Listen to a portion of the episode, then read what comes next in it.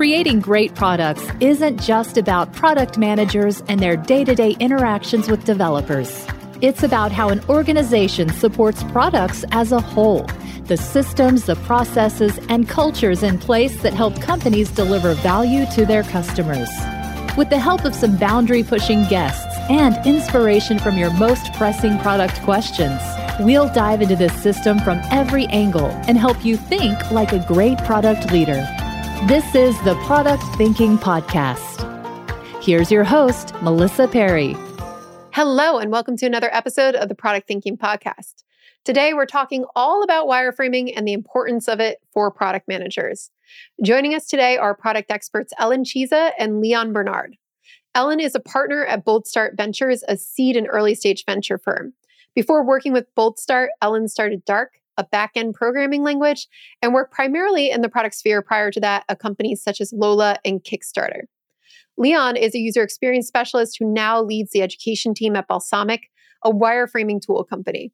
He's the author of Wireframing for Everyone and started the Balsamiq Wireframing Academy. Leon has almost 20 years of experience in interaction and UX design for companies such as OptimisCorp and Atacama Software.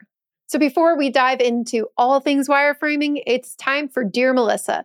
On this segment of the show, you can write into me any question that you have about product management, product strategies, situations at work, whatever it is, and then I will answer them for you.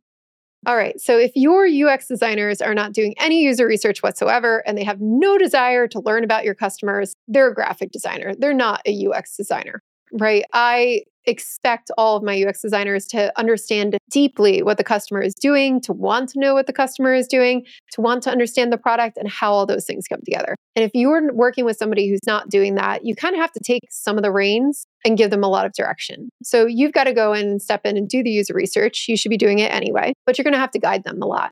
And in this case, I'd say they're probably doing your team a disservice because they're just kind of there to make things pretty, but not necessarily usable. So, what can you do to help them steer in the right direction to solve good problems? Anytime you get designs back from them, I would start to critique it on a level of can people use this? Does it solve a problem? How usable is it? Does it actually accomplish what people want to accomplish with their goal? And start to ask those questions. And as a product manager, you do have the right to critique UX designers' designs, right? You don't want to ship a product that's not going to solve problems for other people. So I think you want to take a step back and understand with your UX designer are they not doing user research because they don't know how to or they haven't done it before? In which case, can you guide them? Can you do it with them? Can you introduce them to this type of framework? Or are they doing it because they don't want to and they just want to make pretty designs in a corner and never talk to anybody again?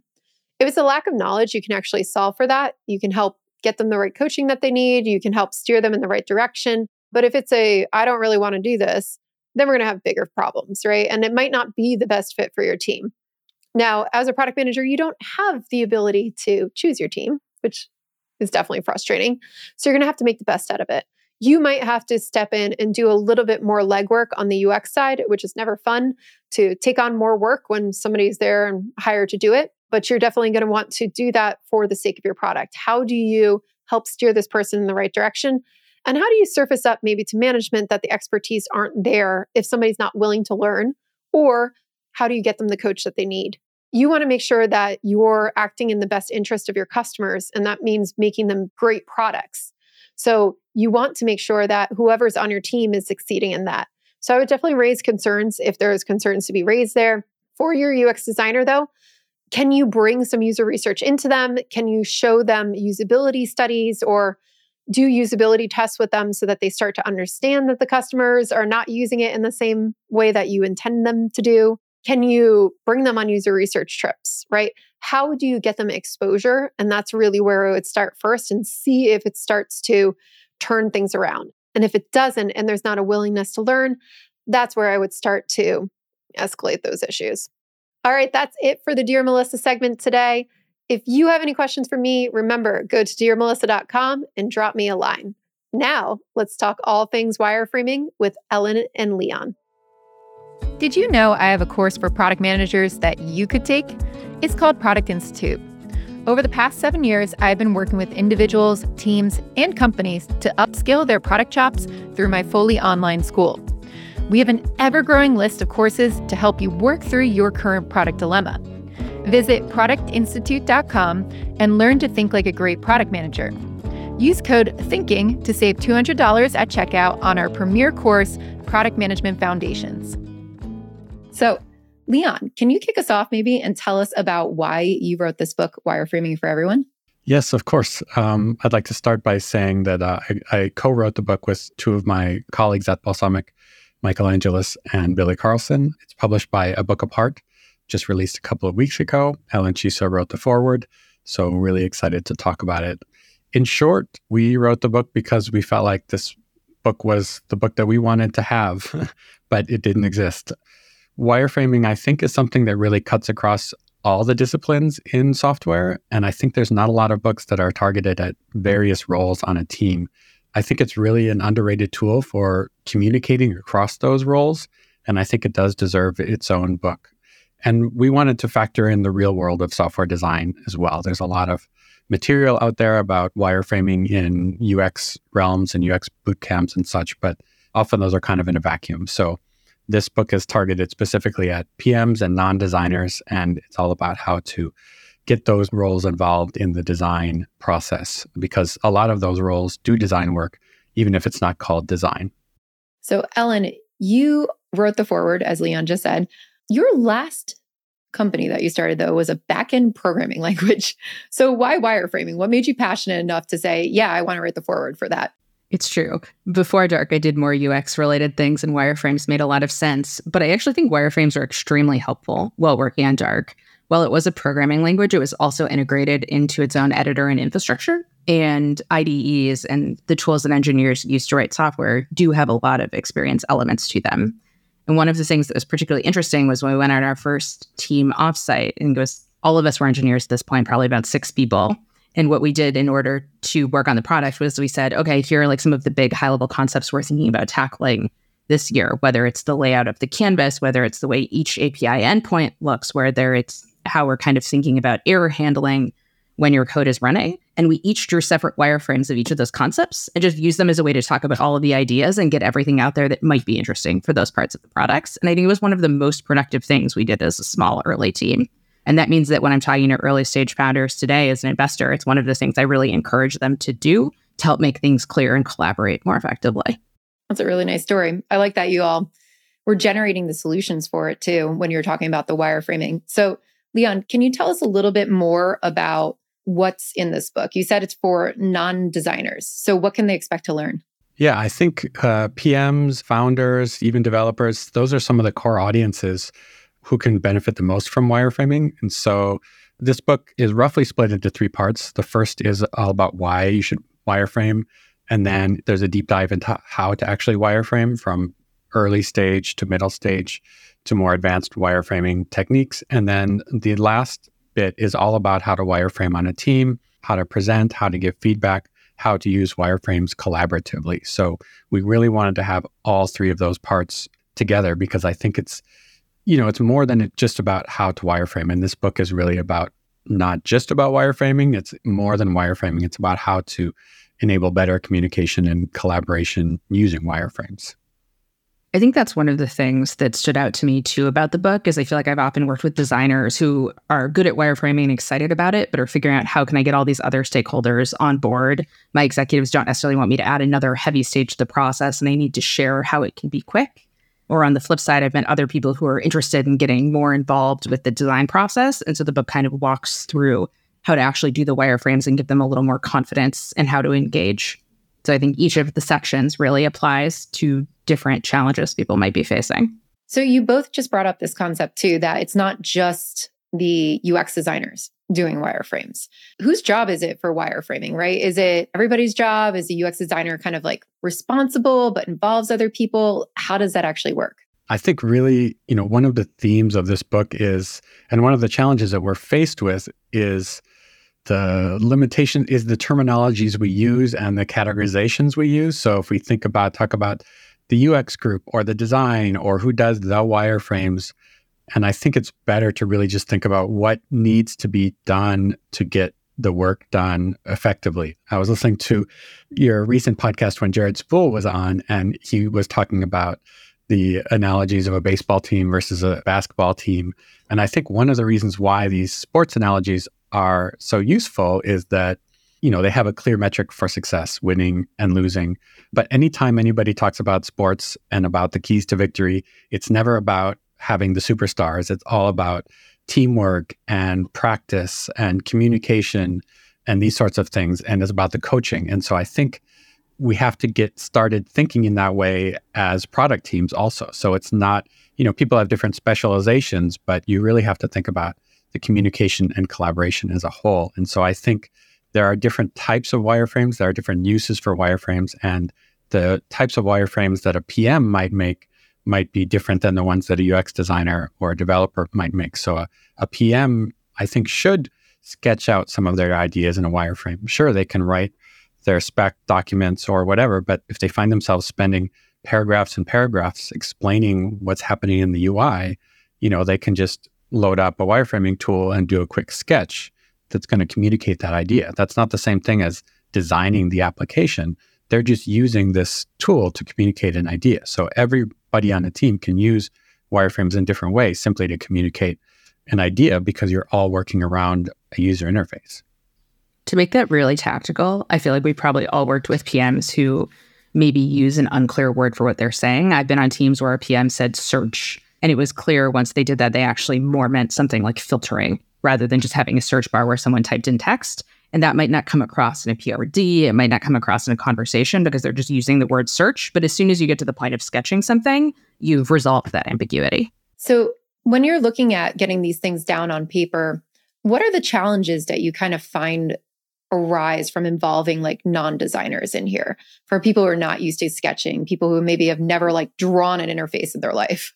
That's one of the things that we address in the book. And I think it also goes back to a mindset. The biggest problem that I see when working with non designers is that they kind of put on their designer hat.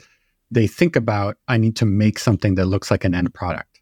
But you really have to think about wireframes as a, a tool for bringing out your creativity or bringing out, getting all of your ideas or generating more ideas. So it's more about, it's not about the output. It's not about coming up as an artifact or a deliverable. It's about it's kind of almost like a brainstorming tool. So in one of our chapters, we talk about just how to kind of sketch with wireframes. And yeah, you can add sticky notes, you can add words, you can add screenshots. You know, it's kind of more like a, a whiteboard that's optimized for UI design. Don't go in there thinking that I need to make something that looks like a finished user interface. One of the things that I really liked when I was first starting to teach UX, somebody came over and showed me, they were like, hey, you know, when we think about wireframes, everything is just squares, circles, and triangles, if you really come down to it, right?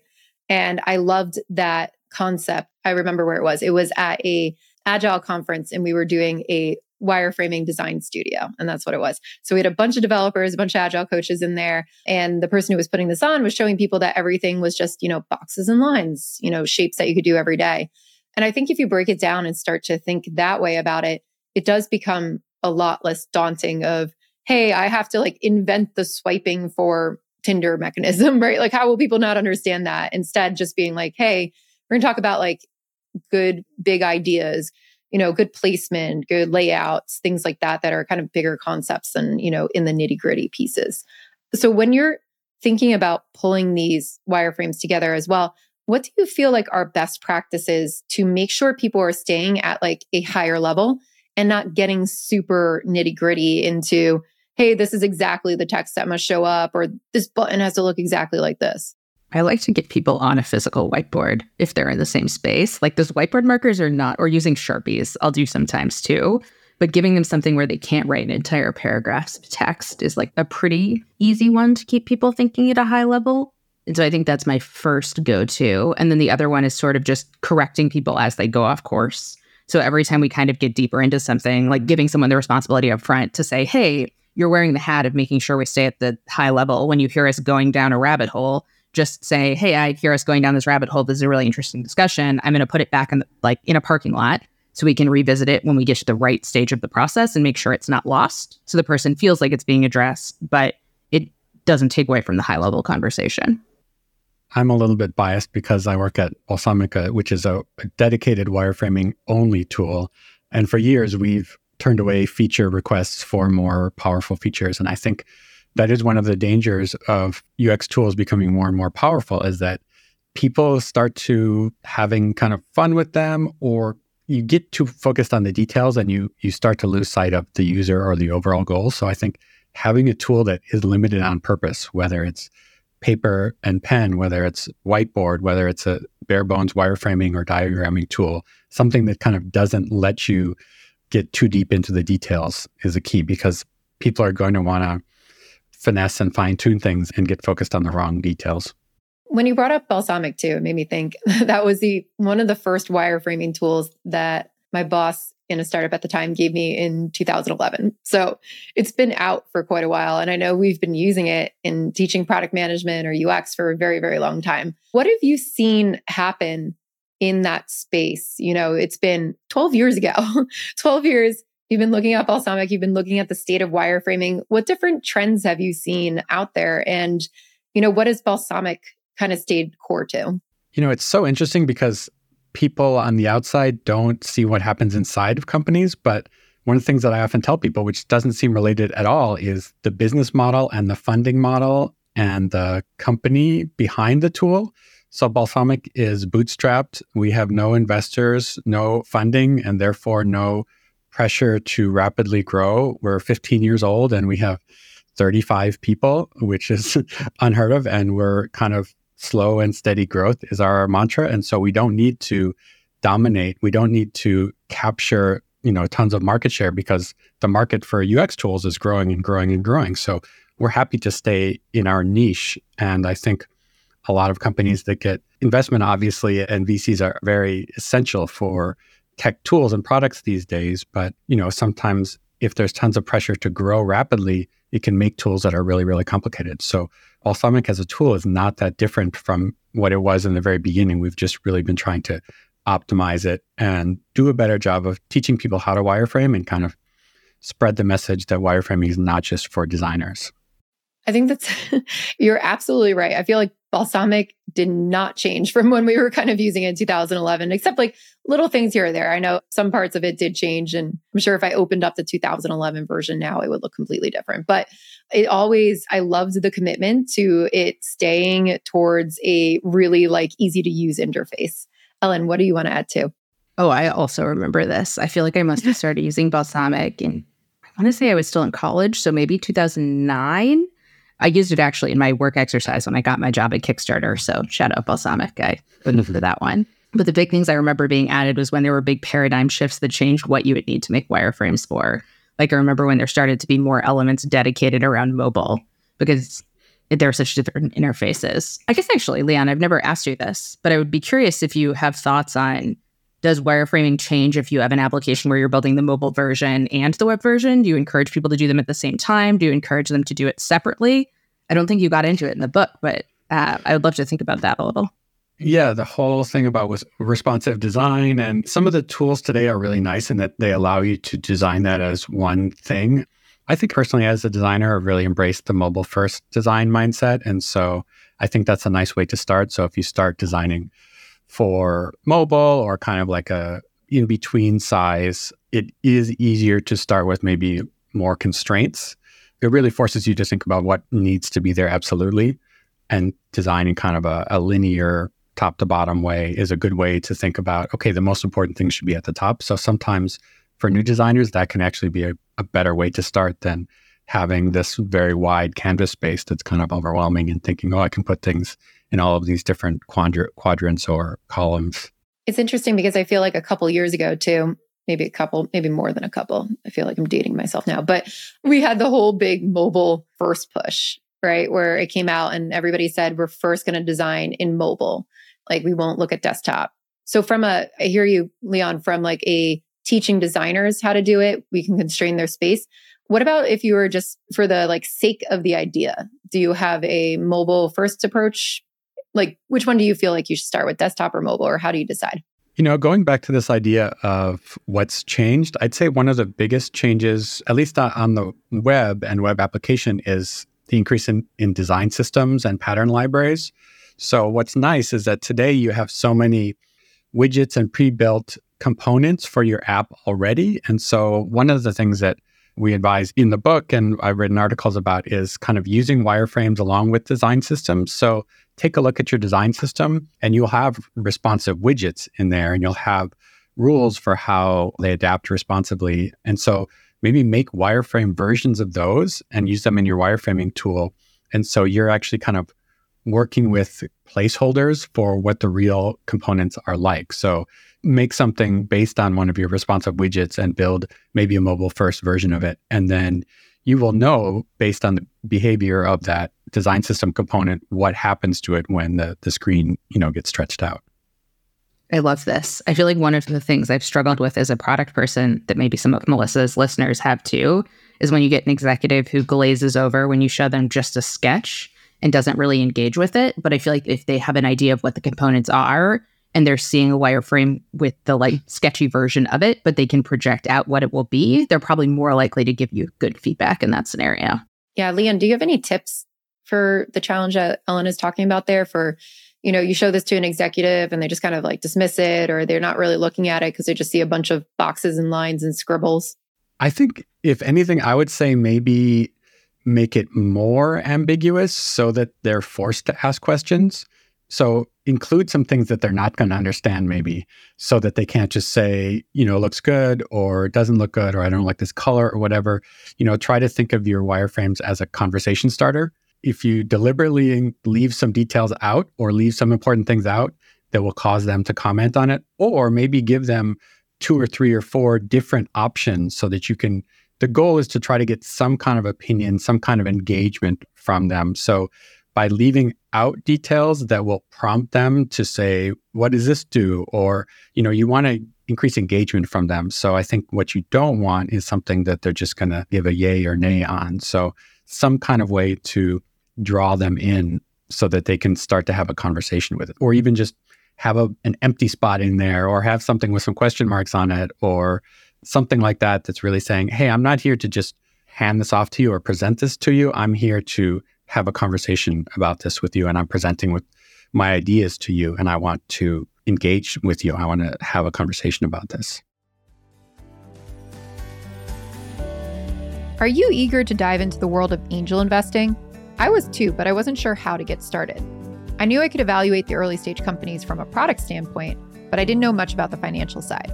This is why I joined Hustle Fund's Angel Squad. They don't just bring you opportunities to invest in early stage companies, they provide an entire education on how professional investors think about which companies to fund. Product leaders make fantastic angel investors, and if you're interested in joining me at Angel Squad, you can learn more at hustlefund.vc/mp. Find the link in our show notes. I know one of the principles when we're doing usability testing, let's say, is to not point out all the things on the wireframe or over explain it. Is there a different way of doing it with a low fidelity wireframe? Or do you still kind of give it to people, let them look through it? Like, how do you run that kind of session? Yeah, I would say different rules apply. I think prototypes can be good for usability testing where you really you've done the thinking about it, about the goals, the workflows, kind of the product market fit or the need for that feature. You've ad- answered all the big picture questions and you want to do one last validation step or you want to kind of fine tune some of the details and it should be able to stand on its own. But I think a good wireframe shouldn't necessarily be able to stand on its own or look and feel like the final product. So maybe if you're not able to be there, you included a document, a how to guide, or some comments or call outs or sticky notes or something like that. I think pairing wireframes with with words of some kind is really good, but a lot of confusion can arise if you don't include that information and you just expect it to stand on alone. Kind of the same way that Ellen was talking about working on a whiteboard. You wouldn't just draw on a whiteboard and then leave and have somebody go and look at it and say, "Tell me what you think." That's a good point. A lot of my good experiences with wireframes and discussing them have been real time collaborative. Do you think you can have a good collaboration on wireframes in an asynchronous way? I'm thinking about how many teams are now remote first or fully distributed. Do you do that? How do you do that? We at Balsamiq, we design most of our products in Balsamiq. So we rely, one of the new features, relatively new features that we've added is the ability to add comments and have multiple people working on the file at the same time. And everything is cloud based now, so um, everybody easily have access to it. You're not emailing files back and forth like you used to be able to do.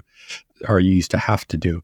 So, but there's also sometimes you just need to get in a meeting together, or, you know, there's these tools, Loom or whatever, that allow you to kind of do a screen recording as you go through it. So I think it's really, you have to think about collaboration. So it's, it's the same way you would work asynchronously with anything else. You know, wireframes are visual, but they're just kind of like a picture is worth a thousand words. They're just another communication tool.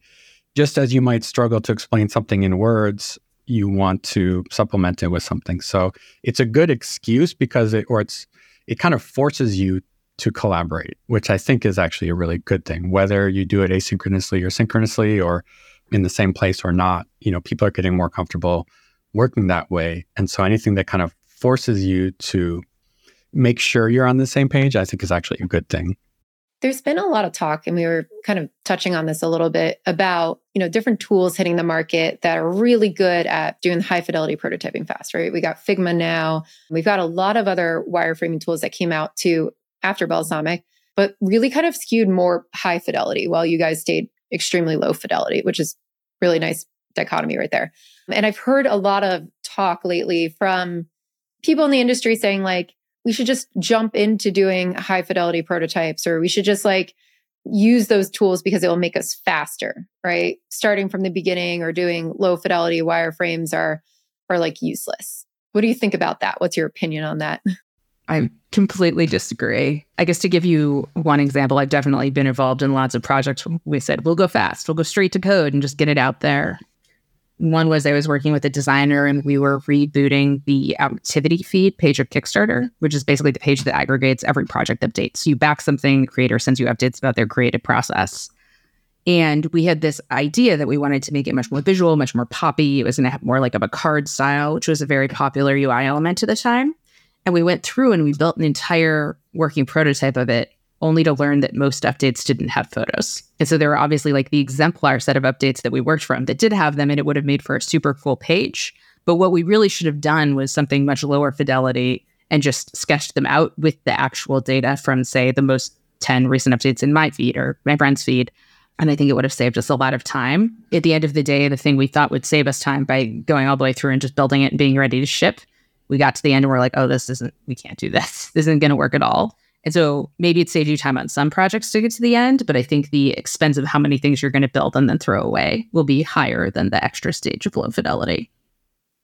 Yeah, I also obviously agree. I think they're very different. I know that when you had Jared Spool on, he talked about UX being kind of this black box or whatever. You hand them their ideas and they come out with a solution, then developers build it. But that process is actually much longer and should be shared more. So there's the initial ideation phase where you're talking through ideas, and then much closer to development, you're actually starting starting to think about the solution and refining it.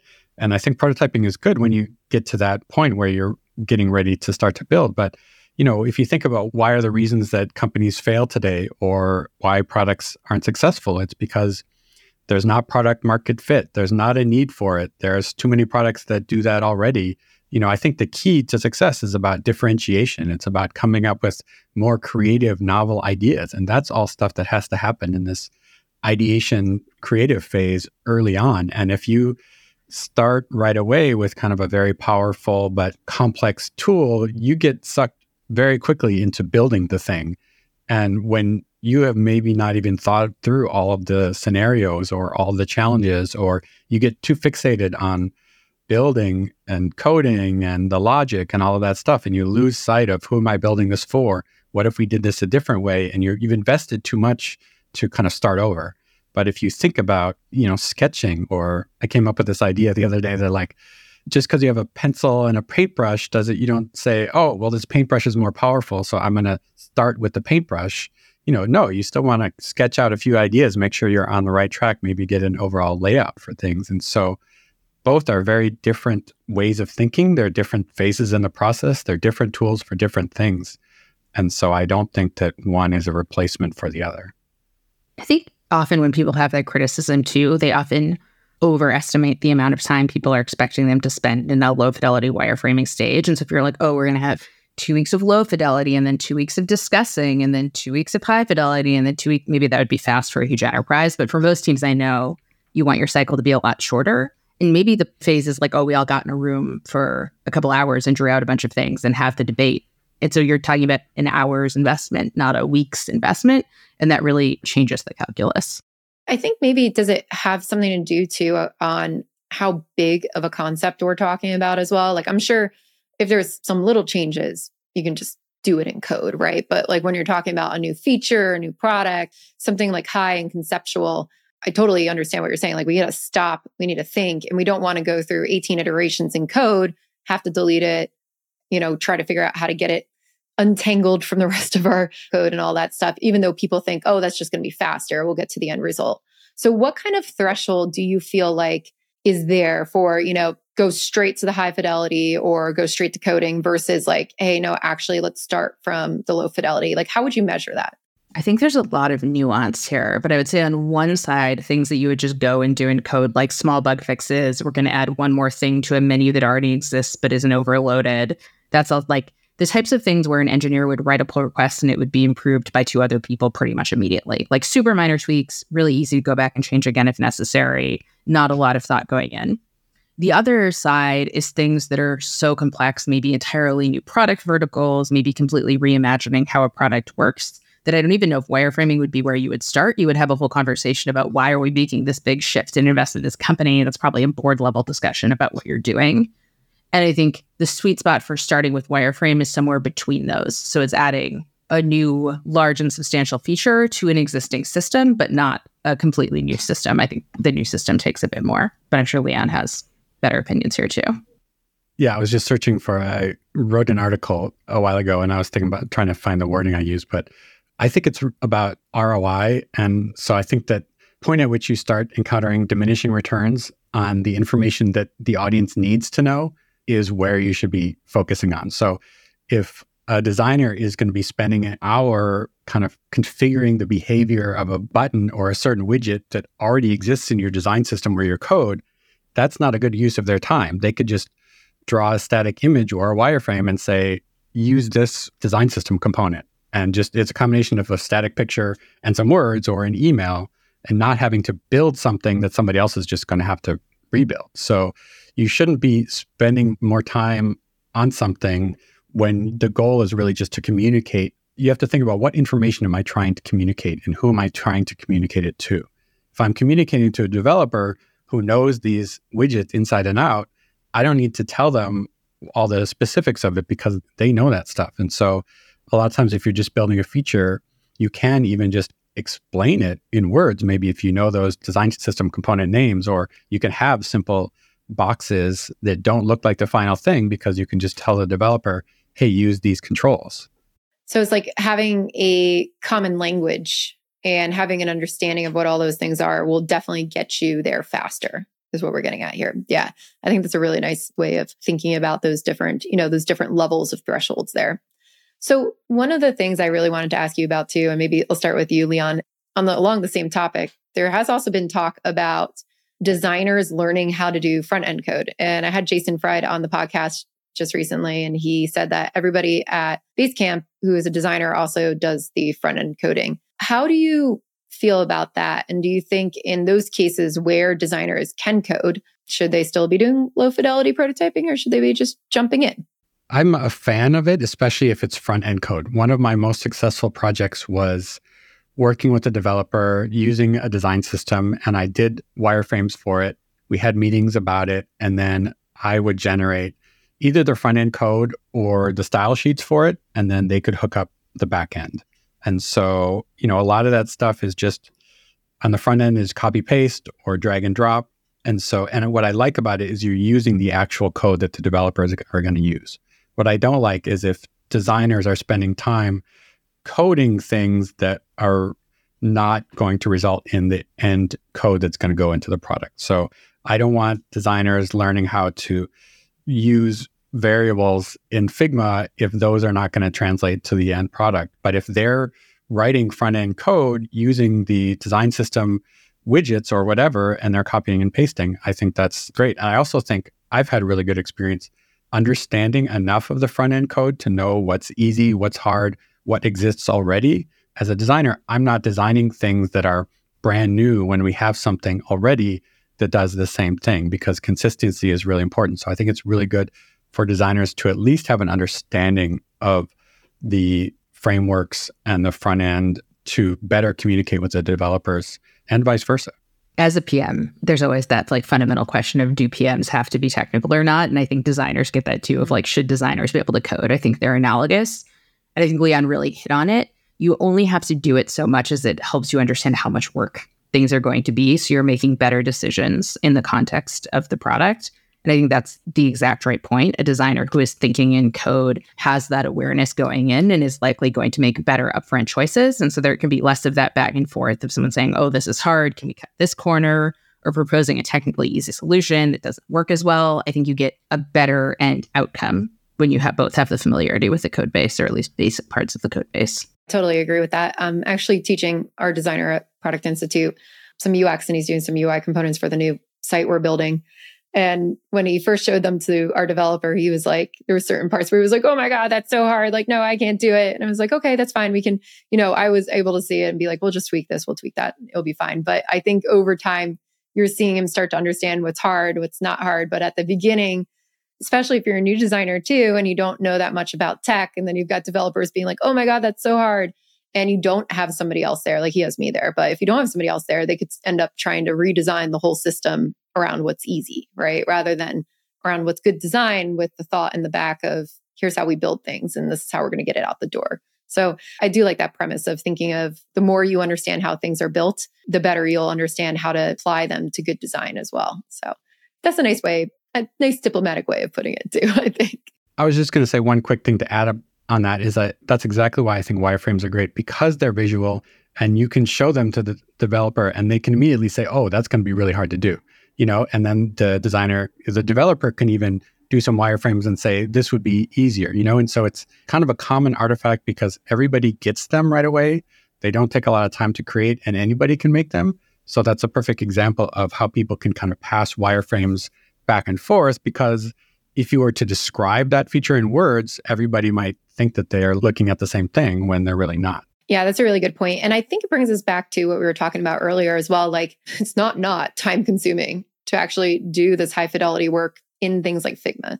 And even if you could code, you still have to write out that code or copy and paste those components in a certain way to do it. And I have seen a lot of designers go out and struggle and make really nice high fidelity prototypes and then show it to a developer and they go, nope, can't do that. And then you got to go back and start from scratch. So I think that kind of drives this point home as well that it's not just about coding that is time consuming. It's actually mocking everything up, even in Figma. Like Figma is easy to use, but it's still time consuming. It's not like instantaneous that you get a design out of things. So that's another win for us. Along a, uh, the similar lines that we were talking about, you know, we are talking about product managers doing some design work now. And there's been big debates about does UX own the design or does product managers contribute to it? And I know we said throughout this podcast, everybody's heard us say like everybody can wireframe. How do you, as somebody who wants to contribute to the wireframing, either as a product manager or a developer, maybe work with a UX designer who's feeling very territorial or like, no, this is mine. You know, this is this is my solution. Because I've seen that out there a lot. I've gotten that a lot on the Dear Melissa episodes of like, hey, my designer is like, no, you're not allowed to tell me anything about the solution. Like, you can only bring me problems to solve. And then that's my job to solution it. And then they kick the PMs out. Like, how do you kind of deal with that? I feel like part of this is sometimes when teams are too siloed, like we're saying, wireframes are a good collaboration point. But I like equally on the other side get designers who say, my PM won't bring me into the early customer conversations, or I have no idea what's happening at this executive table. And like, I need to know those things to do my job well. And so I've had a fair amount of success with the give before you get. And not that I would ever not draw a sketch. Like you'll draw a quick sketch and show it to someone, and hopefully that doesn't trigger anything, but being like, oh, hey, like, do you want to come with me to this call? And like, then it's kind of a natural, like, oh, want to do some brainstorming together. And then you're wireframing together. And then you're really collaborating, each bringing out your strengths. I think that's one way to do it. Yeah. To build on that, I think doing work together is a great way to get buy in. You know, so if you have that designer sitting in on a customer call or observing something, they're going to think about when the customer said, Oh, I really hate it when this happens, or Oh, I really wish I could do that, or something when maybe that's not the sexiest, funnest feature, but they're thinking, Oh, this is really important, or I really want to help that real person. And similarly, if the designer says, Oh, I'm really having a hard time trying to figure out a good way to do this, and they ask the developer or the PM, man, that is a great way to get them on your side and get buy in. If you go and ask for help to somebody outside of your role, then they're like, hey, I helped design this, or this person wanted my help. So I think that's a great way to start thinking about things. And then, you know, in general, just be comfortable with some uncertainty and ambiguity. So if a PM, you're going to have an idea in your head for what this feature looks like. And it's so frustrating if somebody tells you, don't even draw that. So I don't think that is a good way of working. Let the PM sketch that idea out, but don't then go and say, here's what we're going to build. Say, here's what I'm thinking. This is the first idea I, I had. Or as a PM, spend a few more minutes with that and say, what if we did it a little differently and come up with four or five different ideas? Then you're definitely not saying, here's what we're going to build. You're saying, here's some ideas. And then that again invites a, a conversation. It's a way to collaborate. It's a way to bounce ideas. It's a way to generate ideas together. So there's nothing wrong with sketching out your ideas. Just go into that next conversation or that handoff with this attitude that this is something we're going to figure out together, or there's something that I know that the designer doesn't know, and vice versa. So it's about sharing information, it's about working together. One of the analogies we use in the book is that software development is kind of like a relay race. So everybody has their specialization, but if you have really fast people and they drop that baton, you know, you lose. And so you really have to work on that time that you overlap and really practice it and, and ask, what do you need? What's helpful? If I give you something finished, do you want more words? Do you want more details? What do you want more or less of? So we actually work on this handoff process so that you have kind of something, so you know what the person next in line wants and expects from you and what's useful to them and what's not. So really have a conversation with them. What information can I give you that's helpful for you? I really like that way of approaching it. And I don't want anybody listening to this who is a UX designer going, oh, she's like, you know, crapping on UX designers, because that's not what I'm trying to do. And I know there's a bunch of product managers who own the solutions and tell the designers to just make it pretty as well. So, like, I've seen that side. And this has been a really fun conversation for me too, because I started as like a hybrid product manager UX designer back in the day when nobody told me they were two separate roles. And I started mock-ups in Photoshop before Balsamiq. So like I was Photoshop making it pixel perfect everywhere. And then I went to the low fidelity stuff and then I started getting into like all the different prototypes. But I also had the experience where the one company where I was a hybrid, they brought in a UX lead and was like, Hey, Melissa, she's going to do all the design work and like you can just scope out what's going to be built. And we separated my role. And so I became pure product management. And then I UX sat over here. She taught me a lot about really good UX design. So I like very much value that. But I was like, oh, I want to be involved. And I wasn't involved in any of the design stuff, right? I wasn't allowed in it.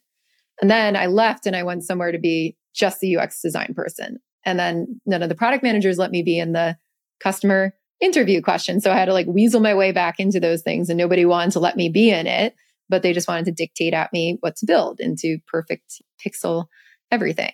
So I've seen both sides of it over time. And I agree, like the places that it's worked the best is when everybody collaborates and ideates and brainstorms these things together. And it's not just like a war about this is my stuff and not your stuff, right? Like where we can actually overlap and have those conversations because things get figured out faster. So I like personally love wireframes. I think they're like such a great tool. And I hope everybody out there is really, you know, looking at this too and not getting super swayed by all the fancy like Figma stuff that's going on, which is fantastic and really useful. And it's helped me in a bunch of other ways. But I hope they hope they turn to this too and see that wireframing is just important. And this is why we teach it to both UX designers and product managers. So I want to say thank you so much for both being on the podcast today and if people want to learn more about the book or learn more about wireframing, where can they go? So our Balsamiq Wireframing Academy is balsamiq.com slash learn. There's tons of articles and videos about how to wireframe, kind of philosophies about wireframing, interviews about wireframing. And then the book is called Wireframing for Everyone, published by A Book Apart. So you can just go to the A Book Apart website, abookapart.com, and you'll find it there. I want to give Leon a shout out that the first printing of the book sold out, but it's I think it's now been restocked, but that means people were liking it already. Amazing. And Ellen, where can people find more about you and connect with you? Yeah, I would love to connect with people, especially anyone who's kind of thinking about these concepts in terms of early stage developer tooling startups. That's really where I invest right now, although technically anything enterprise or SaaS. So you can email me. I'm Ellen at boldstart.vc or I also have a newsletter where I did write a little bit about wireframing. And so that's at ellenchisa.substack.com. Great. And where can they follow your work, Leon, besides the book? I'm on Twitter and other social networks at, at Leon Barnard, my full name. Great. And we will link to that in the show notes. Thank you both so much for being on the podcast today. And thank you for listening to the Product Thinking Podcast. We'll be back next Wednesday with another Dear Melissa. So if you have any questions for me, please go to dearmelissa.com and let me know what they are. We'll see you next time.